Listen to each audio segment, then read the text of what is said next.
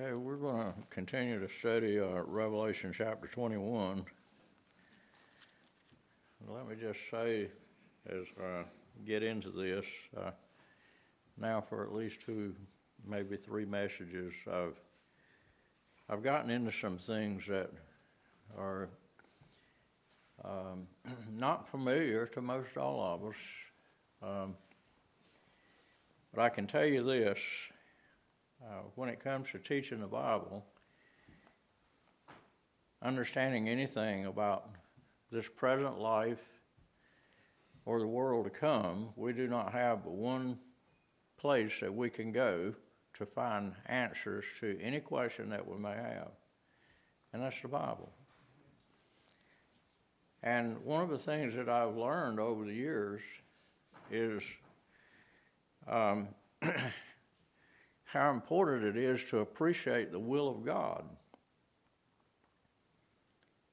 And so when you study the Bible and you try to discern what God God's will was originally when he created the heavens and the earth and created man in his own image, I can tell you, I think, with absolute confidence, that God never intended for the events uh, to occur that did occur in uh, Genesis chapter 3, which was the fall.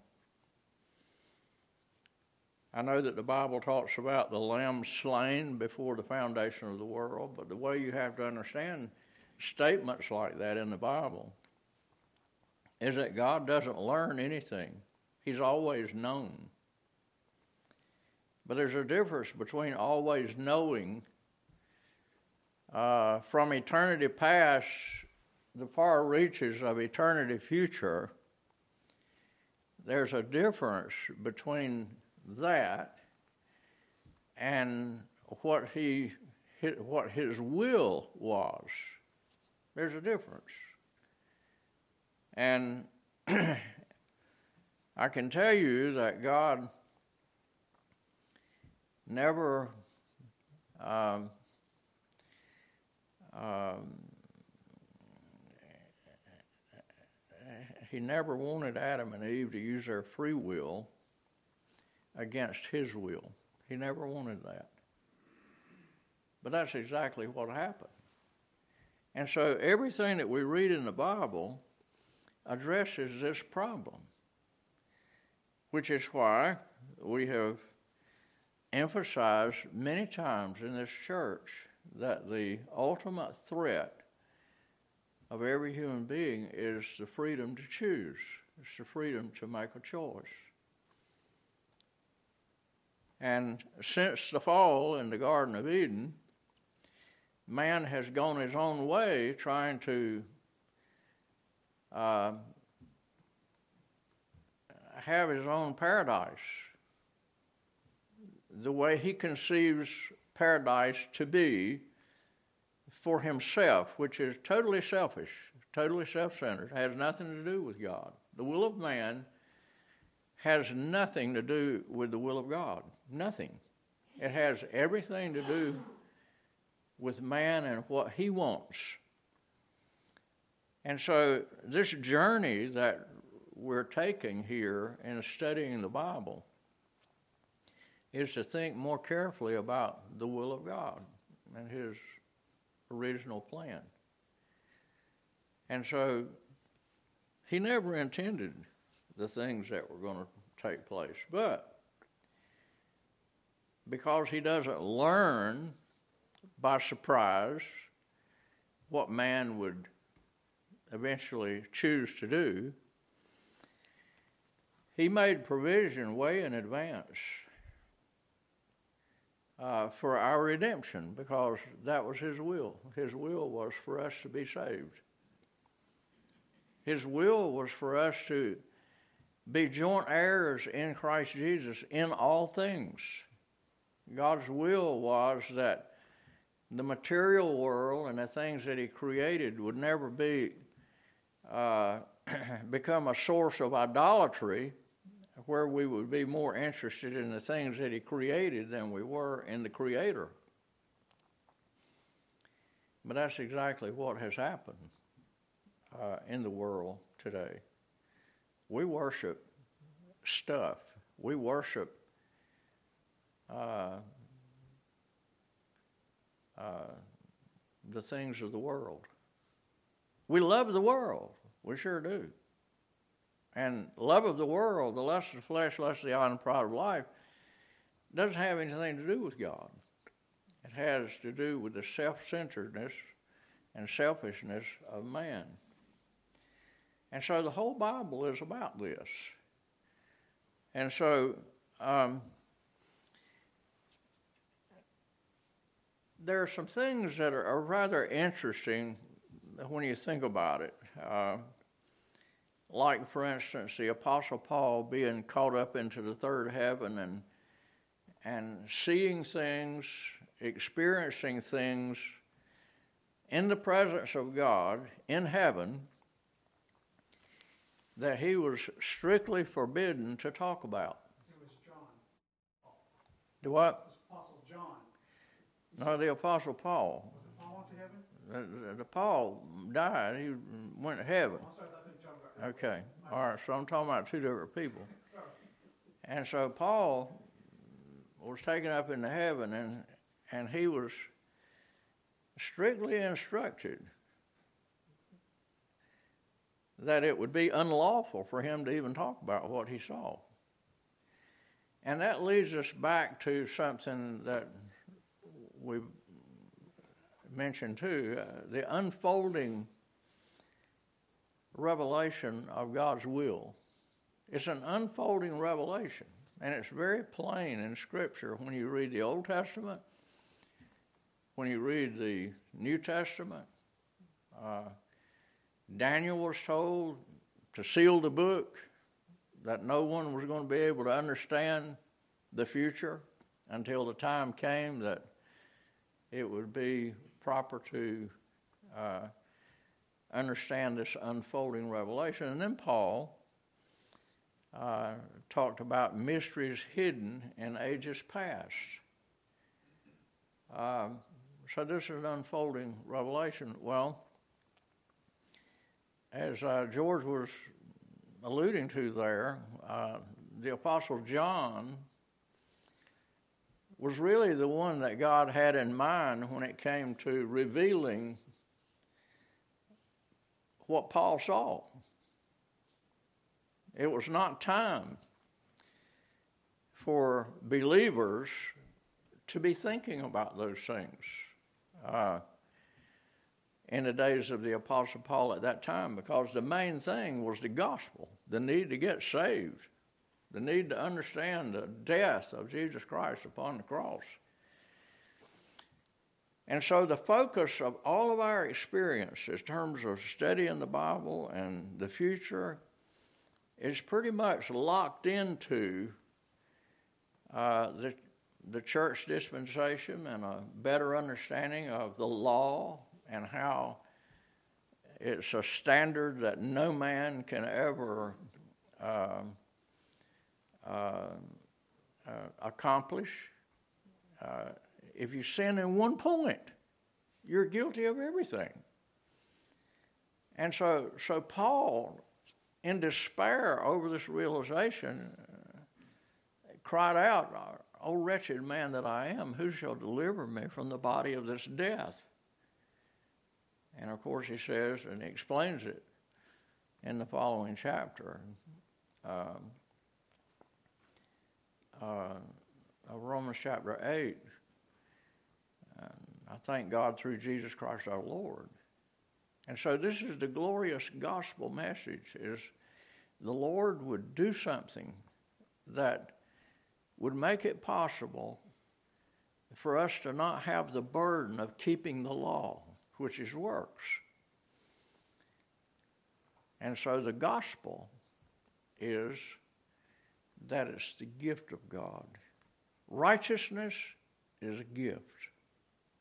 It's the only way you can have it. You have to come to Jesus Christ. You have to believe that you cannot keep his law. You could never be like God through works.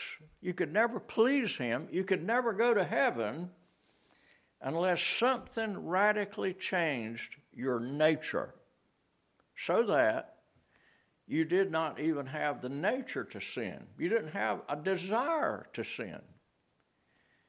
And so um, Paul developed this to some extent in what's become a favorite verse of mine in Colossians chapter 1 and verse 22. Uh, how that the Lord's gift to us was going to be such that we would be holy, unblameable, and unreprovable in His sight. How could this be? I mean, how could this ever happen? Well, because God said it. He said that this is the way He would view us. But the whole Old uh, New Testament message of the gospel and the power of His death um, and the shedding of His blood to take away our, our sin would be such that uh, in again his unfolding revelation, which involved Pentecost. I'm telling you, it's one of the most overlooked um, points in biblical history is the difference between the cross of Calvary and Pentecost. I'm telling you that the cross of Calvary does not equip us for living in the presence of a holy God. All it does is pay the sin debt. It doesn't change the nature. It does not. The death of Christ on the cross does not change our nature. As a matter of fact, uh, the Apostle John in, in 1 John chapter 1 talks about the fact that uh, even after we get saved, we're going to continue to sin. But if we do sin, we have an advocate with the Father, Jesus Christ the righteous. And so it's very important to understand these very distinct points in time and what these things ultimately mean. And so when you get to Pentecost, it is really sort of the other side of the coin of salvation. Something had to be done about the crime. Restitution had to be made. And Jesus Christ paid the price. He sure did for our sin with his own precious blood. And it completely wiped the slate clean in terms of sins past, present, and future until we died. But I'm telling you, the cross of Calvary and the preaching of the simple gospel message, when it's limited to the cross, is a mistake. It's a mistake. It doesn't help us enter into the perfection that we have to have to live in the presence of the Holy God. And so it's the gift of His righteousness, and He just gives it to us. And He does it out of mercy, and He does it out of grace. These two things. And so Galatians 2:20 has more to do with Pentecost than it does anything else. It says, I'm crucified with Christ that does include the cross, in that um, the sin debt has been paid. But he says, Nevertheless, I live, yet not I, but Christ liveth in me. And the life that I now live, I live by the faith of the Son of God who loved me and gave himself for me. And so Paul is, in the latter part of that verse, talking about Pentecost. And so if you do not understand that Galatians 2:20 has to do with both of these events, then you're missing something that's critically important. And so um, there are things in the scriptures that are puzzling apart from studying very carefully this unfolding revelation of the ultimate will of God. And the question is is God wise enough? Is God powerful enough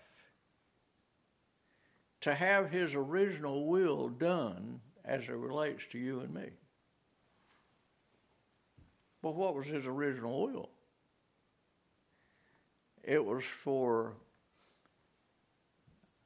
Adam and Eve to never sin. That was his original will, that they would never sin. He created them in his image, and he wanted perfect fellowship with them, a oneness between himself and them for all eternity. He wanted them to have children, and he wanted those children to be the same way that they would be one with Christ and that they would, Adam and Eve would teach their children in such a way that they would, the idea of sinning was unthinkable. And this was God's original will. Now, there are other little details connected to all of this that you need to take a look at from time to time. The question has been asked uh, why uh, can't the angels that sinned uh, have an opportunity to get saved just like we do? And I mean, the Lord died on the cross. Did he die on the cross for the angels? Or did he die on the cross just for man? Well, you're going to look a long time trying to prove that God died on the cross for the angels because he didn't. He didn't. And so the question is why? And the reason is because they were created in the light. They were created with a full knowledge of God. Man is born in darkness from birth. He's not born in the light, he's born in darkness and in ignorance. And the ultimate issue in the whole Bible is the will, not only of men, but of angels. And the angels had a will. And they had an opportunity to choose to serve the Lord or rebel against him, as Lucifer did, and the demons that fell along with him, a third of the angels. Matter of fact, the Bible talks about that, a third of the angels that fell. And so the gospel had nothing to do with the angels. And so the Lord goes on to say at a certain point, I'd have to look for where the reference is, but he's talking about uh, the subject of marriage, and um, the question is if you've been married several times, who will your husband be in heaven? And the Lord's answer was, uh, we're going to be like the angels. And the angels do not marry, they do not have children. I didn't say that, God did. The one who wrote the book said that. He said, We're going to be like the angels. Well, there's a, a sense, if you follow the logic of this, that the cross of Calvary had nothing to do with the angels. If you say, I don't believe that, I don't know where you can come up with that conclusion. I really don't. Because there's not one word in the Bible from beginning to end that indicates that the death of Jesus Christ on the cross had anything to do with angels. We've got statements like, I think it's First Peter uh, where it talks about the angels desiring to look into the gospel. Uh, you got the Old Testament figurines of the archangels with their wings spread out over the Ark of the Covenant, which is all a symbol of uh, the death of Christ. The Ark is a coffin. And the mercy seat that was on top of it was where the blood was sprinkled. And the archangels are transfixed just looking at it, just looking at it. But there's not one thing about it that has anything to do with them directly. It has to do with man. And there's no way that you can say that's not true. Because the death of Christ on the cross had nothing to do with the angels. And so the angels that did not sin, I think, gives us some insight into God's original will. His original will was that we be like the angels, that we would be one with God, that we would make that choice never to do anything against the will of God. And the angels did. And I believe as they are transfixed just looking at that ark, it's a marvel to them that man could be so insane as to think that they were capable of life without God and death and eternity without God. And I think they, they looked down at it and, and they were just, it was beyond their ability to, to comprehend how could people be that way. That's the way we are. To this day, we're sinners. And we love our sin. And so when it comes to the unfolding revelation of God, the Apostle John gives us insight into the far reaches of that question the will of God. And we're reading it right here Revelation 21.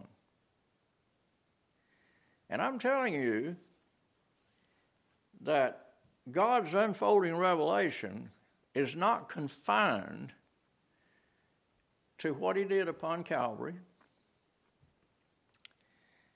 Uh, from God's perspective, the way he is looking at his unfolding plan of redemption, everything begins at resurrection from the dead in his mind. And I'm going to tell you something, folks. And here again, I, I'd like to sit down and talk with you at any time you want to sit down and talk about some of these things. I, I don't know everything. I, I'm not trying to teach these things as though there's absolutely no other way to think about it. I'm just telling you that if you're going to think different, at least come to me with Scripture in, in hand and your finger on it to show me that these conclusions are not true. Then we have a basis for laying aside uh, uh, conclusions that are inaccurate. Um, and we talked about this at Cottage Prayer Meeting Friday night. Um, uh, the Bereans were more noble than those from Thessalonica because they did what? They searched the scriptures. Why do they search the scriptures? Because the reference point wasn't even Paul. And it's not me either. The reference point is the Word of God. And so you've got to go to the scripture. And so if there's anything that is said in these Sunday school lessons that trouble you, that are difficult to take in, all I ask you to do is read the scriptures. Study the scriptures. You tell me what it means. Um, and so I believe when we're resurrected from the dead, God, from that point,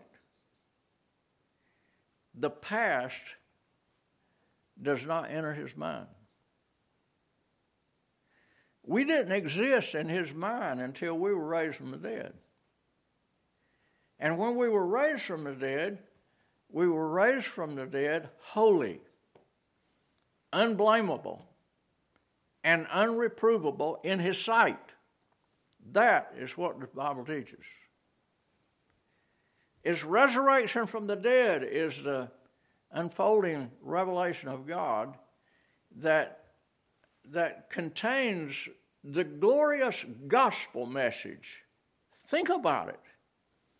The glorious gospel message is that in all eternity to come, it will be impossible for us to sin because we'll be like him. The Apostle John said that. We know that when he comes, we're going to see him as he is, and we're going to be like him. We're going to be like Jesus Christ. Well, Jesus Christ can't sin. And I'll tell you this when we're resurrected from the dead, we're not going to be able to sin either. And I think a person will have a hard time saying that's not true. And so when we try to look into these two extremes that we've talked about, so great a death and so great salvation, the Lord is now taking us into a deeper understanding of so great salvation.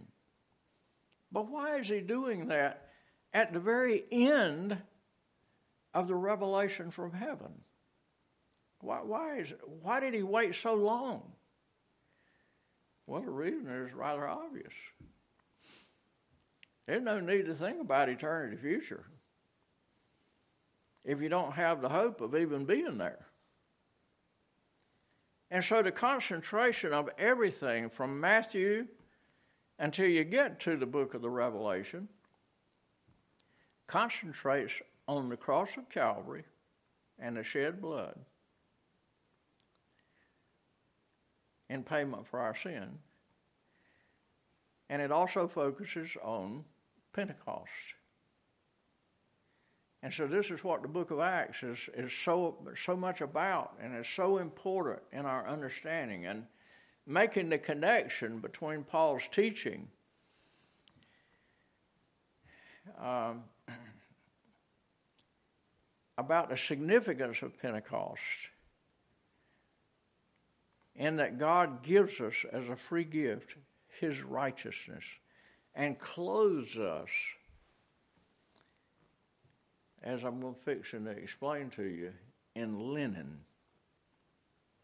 Linen.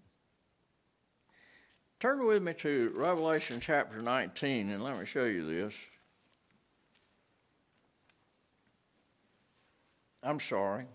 Um, Hang on just a second.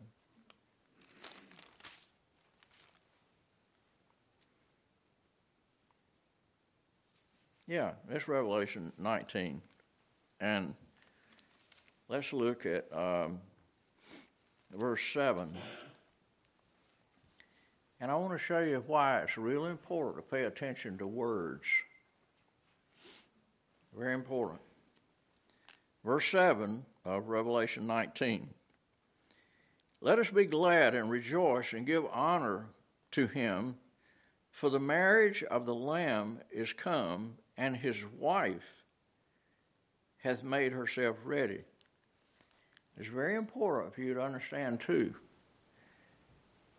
why the Lord told those questioners, the Pharisees, that when you get to heaven, we're going to be like the angels there's going, not going to be any marriage or giving in marriage. It's not going to be a connection with what it was on this earth Whether we like to believe that or not doesn't matter. We, you have to go by the Bible, what the Bible has to say. That's what Jesus Christ said. In eternity future, there isn't but one husband that is ever presented to the church. And it's the bridegroom, it's Jesus Christ. Earthly marriage is a type of his desire to reverse what happened in the Garden of Eden, where Eve decided she was going to play the harlot and leave what you might say the ultimate bridegroom, and it's God, and go her own way. She was the first harlot in the Bible, Eve was. And what she did when she sinned was the practice of spiritual adultery against God. That's what it was. And uh, and so from that time on, the thing that had to happen was the issue of death. In the day you eat thereof, you shall surely die. But God so loved the world that the message of the Bible is he was willing to die in our place. And so the killing of the lambs, the killing of the lambs, was an Old Testament type of the death of Christ upon the cross of Calvary. And he died in our place. And so Adam and Eve were clothed in sheepskin. And you can't do that without shedding of blood. But in eternity future, and this is why I'm taking the time to develop this so that you can get a handle on it a little better. When it comes to the bride in eternity future, there is no sheepskin. There is no blood. It's linen cloth. No blood associated with it. And it's the same thing symbolically as it is in Genesis chapter 3. Adam and Eve were clothed in the righteousness of Christ. But in eternity future, in resurrection from the dead, he clothes us in his righteousness, and blood has nothing to do with it. Death has nothing to do with it.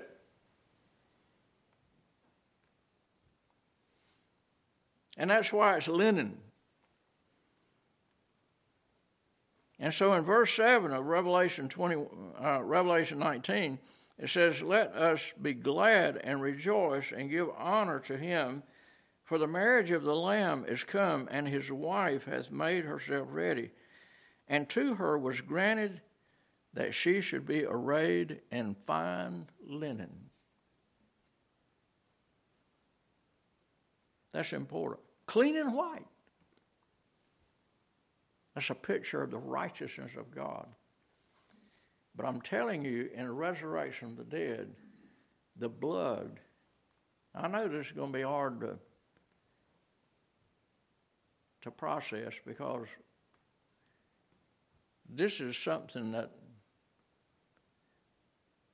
is at the very end of the unfolding revelation from heaven. And the reason there's a resistance to this kind of teaching is because of this. We've never really thought about these things before, but it's in the book. I didn't write this. God wrote this. And there's significance to everything that He said and every word that He chose to use in revealing these things. The righteousness that we're going to have in resurrection from the dead is the righteousness of God as though we had never sinned.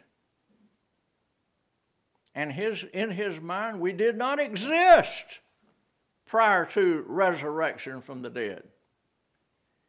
There's not going to be any memory of it. He said so. He also said we wouldn't have any memory of it. It would be forgotten. Turn with me to 2 Corinthians.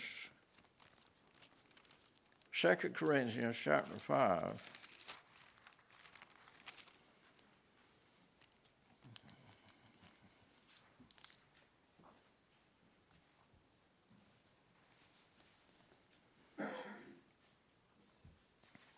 Let's just read it, beginning at verse 14 of 2 Corinthians chapter 5. For the love of Christ constraineth us, because we thus judge that if one died for all, then we're all dead. And that he died for all, that they which live should not henceforth live unto themselves, but unto him which died for them and rose again. Wherefore, henceforth, know we no man after the flesh. Now, pay attention to these words. Wherefore, henceforth, in the future, know we no man after the flesh. Yea, though we have known Christ after the flesh, yet now henceforth know we him no more. Therefore, if any man be in Christ, he is a new creature. Old things are passed away. Behold, all things are become new.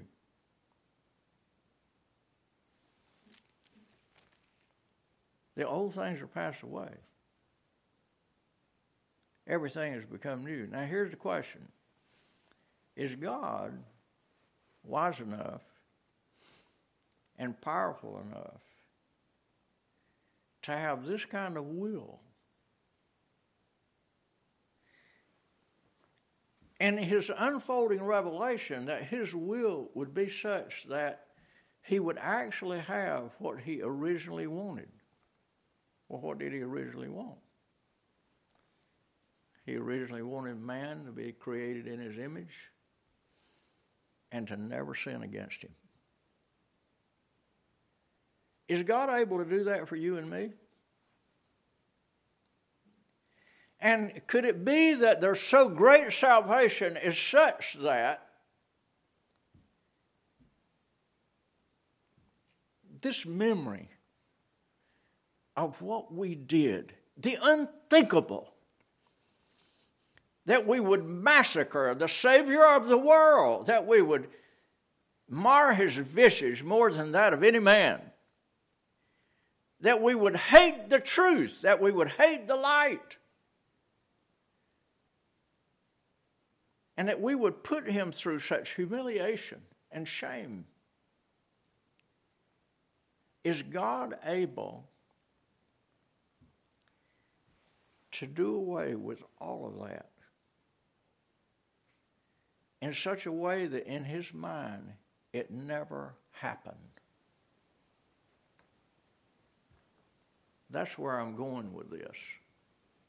You may not, you know, think this is where Revelation chapters 19 through 22 is taking us, but I'm telling you, the last revelation from God is in this section.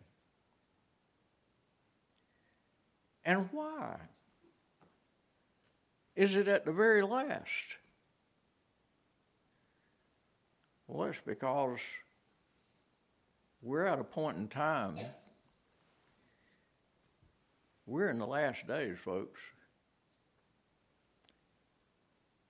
We're looking very shortly at eternity. And the Lord is showing us something about His capability and what He's able to do. And this is what he's able to do is to take that clay that was marred, Jeremiah chapter 18, and put it back on the potter's, potter's wheel and make us again a new vessel. New vessel. And that vessel would not be marred at all. it would be perfect after his will. That's Jeremiah chapter 18. And so I think that in the future, we need to think a little bit more carefully about Pentecost and the unfolding revelation of God from heaven. And I think that as we do, we're going to understand a little better Jeremiah chapter 3. I want to take you to that. Because here again, I didn't say this. It's in the book. Jeremiah chapter 3 and verse 16. And it shall come to pass when ye be multiplied and increase in the land. In those days, saith the Lord, they shall say no more the ark of the covenant of the Lord, neither shall it come to mind.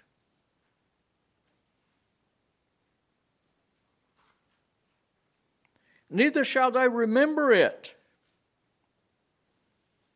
neither shall they visit it, neither shall that be done any more. What does that mean? I'll tell you what it means. It means exactly what it says. And when it comes to this unfolding revelation from heaven, entering into the so great salvation, this is what is meant by, at least in the measure that God is pleased to show us these things that eye has not seen, nor ear heard, neither has it entered into the heart of man the things that God has prepared for them that love Him. Can you imagine that? That God is this wise, this powerful, that His mercy and grace had this in view that we would be like the angels that never sinned. And they didn't, of those that chose not to. So to me, these things are very important considerations, things to think about. Um,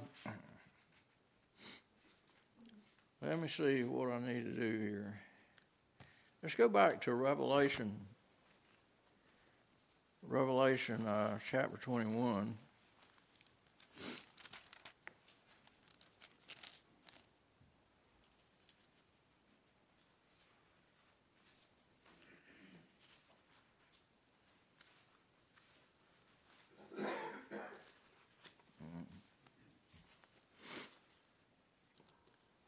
Let's look at um, let's look at verse ten of Revelation chapter twenty-one. And he carried me away in the spirit to a great and high mountain, and showed me that great city, the holy Jerusalem, descending out of heaven from God,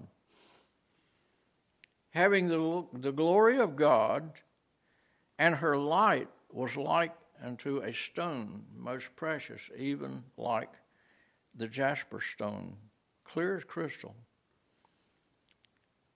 If you study a little bit on that jasper stone, it's, it's a diamond.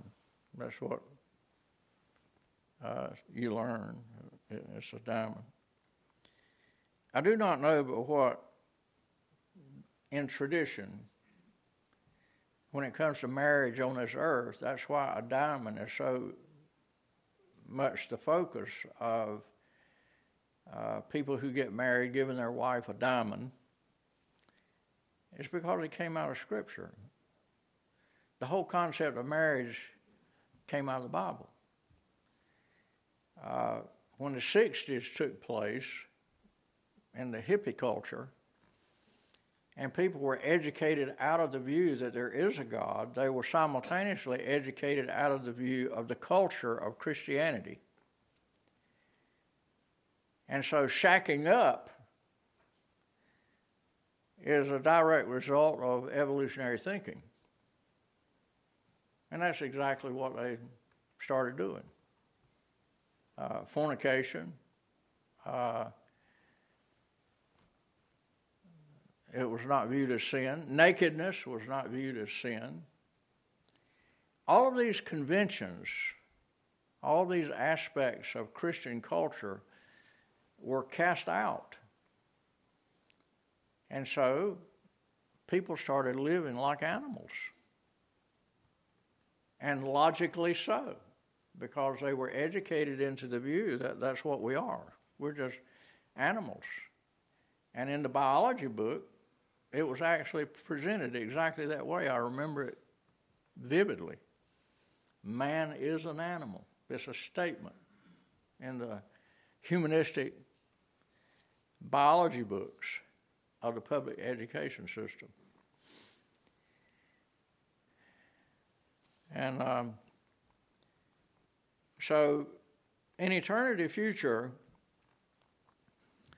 um, you see that a lot of these things that became a part or were a part of the Christian culture, it came from a study of the Bible. And um, so it goes on to say in verse 12, and had a wall great and high. And he's talking about the New Jerusalem. And it had this wall, great and high, and had 12 gates, and at the gates 12 angels, and names written thereon, which are the names of the 12 tribes of the children of Israel. On the east side, three gates. On the north side, three gates. On the south side, three gates. And on the west side, three gates. And the wall of the city had 12 foundations. And in them, the names of the 12 apostles of the Lamb. So we've learned two things here. Well, three things, really. First of all, the Lord is focusing on this wall around the city. And he tells us it was great and high. Now, if you study the Bible, when it comes to walls, here's what you're going to find it symbolizes something. What do you suppose it symbolizes? Well, the same thing the border wall down in Texas symbolizes it. It keeps people out that you don't want getting in. And consistent all through Scripture, a wall carries the idea of security. That's what it is. The walls of your house, keeping the doors locked, it has to do with security. The walls of the house, a fence around your property is for security. And this is what it's a picture of. It's a picture of the doctrine of eternal security. That's what it is. God loves symbols. And He doesn't throw them away just because we come to the end of His revelation and we enter into the new heaven and new earth. These things are precious to Him. And forever, we're going to remember that He is our eternal security. It's Him. Jesus Christ is our eternal security. But it also tells us that these gates were the 12 tribes of Israel. They represented the 12 tribes of Israel. But then he, he talks, he shifts to the foundation. The foundation. And lo and behold, it represents the 12 apostles. It says so. Verse 14 And the wall of the city had 12 foundations, and in them the names of the 12 apostles of the Lamb. Why did God say it like that? So his focus is on the wall. His focus is on the 12 tribes of Israel, which is the wife of God.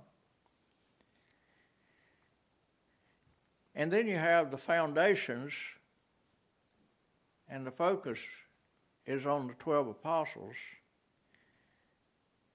And they represented the, the foundation of what the Bible teaches. And that's what we learn when we study the significance and importance of the apostles and what they did. And I believe the apostle Paul was probably the one that God originally intended to take the place of Judas. And it was not Matthias. The Lord allowed it but the Apostle Paul made it very clear that he was an apostle. And he was not the least of the apostles when it came right down to it. God used him to, use, to write 14 out of 27 books of the New Testament. And, uh, and so what we have here is really the Lord putting together Ephesians chapter 2. If you think about it, Ephesians chapter 2 uh, talks about a wall of partition that seemed to separate the Jew and the Gentile. And so, if you make a little note somewhere to look at this at some later time, uh, I think you'll see something of the significance of why the Lord brings together in the gates the 12 tribes. That's a Jew. The 12 apostles has to do with the bride of Christ, the church. The church. The church was the Gentile.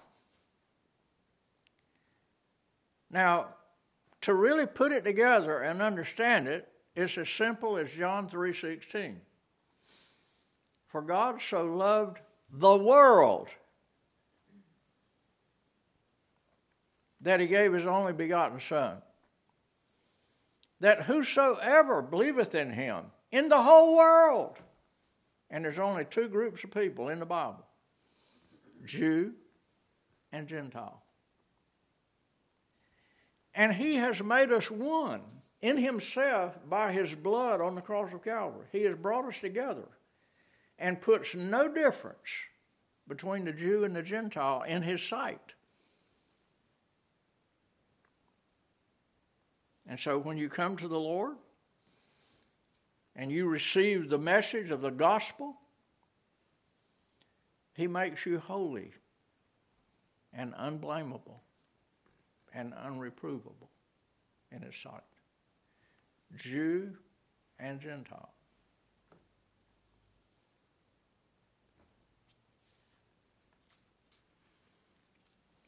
Now, In uh, Revelation 21, well, I think our time is gone. Uh, I guess I better stop right here. Uh, uh I think if you'll just uh, study some of these thoughts, uh, meditate on some of these things, the Lord wants us to enter into the glorious eternal future that He is able to provide. And He wants us to enter into His so great salvation. And that's what the closing chapters of Revelation do. They help us to enter into that. Let's look to the Lord in prayer. Uh, Brother Bill, will you dismiss us? Bill? Jenny, will you dismiss us? Yeah. Father, we thank you for this day that you've given us. We do thank you for the word that we've heard this morning. We do pray that you would help us to uh, take these things and to study them further and help us to honor you with the, with the things we heard today. We do pray for our pastor and pray that you would give him the words that we need in this particular hour. We look forward to the day when we see you face to face, knowing that you're coming for us soon. We pray that you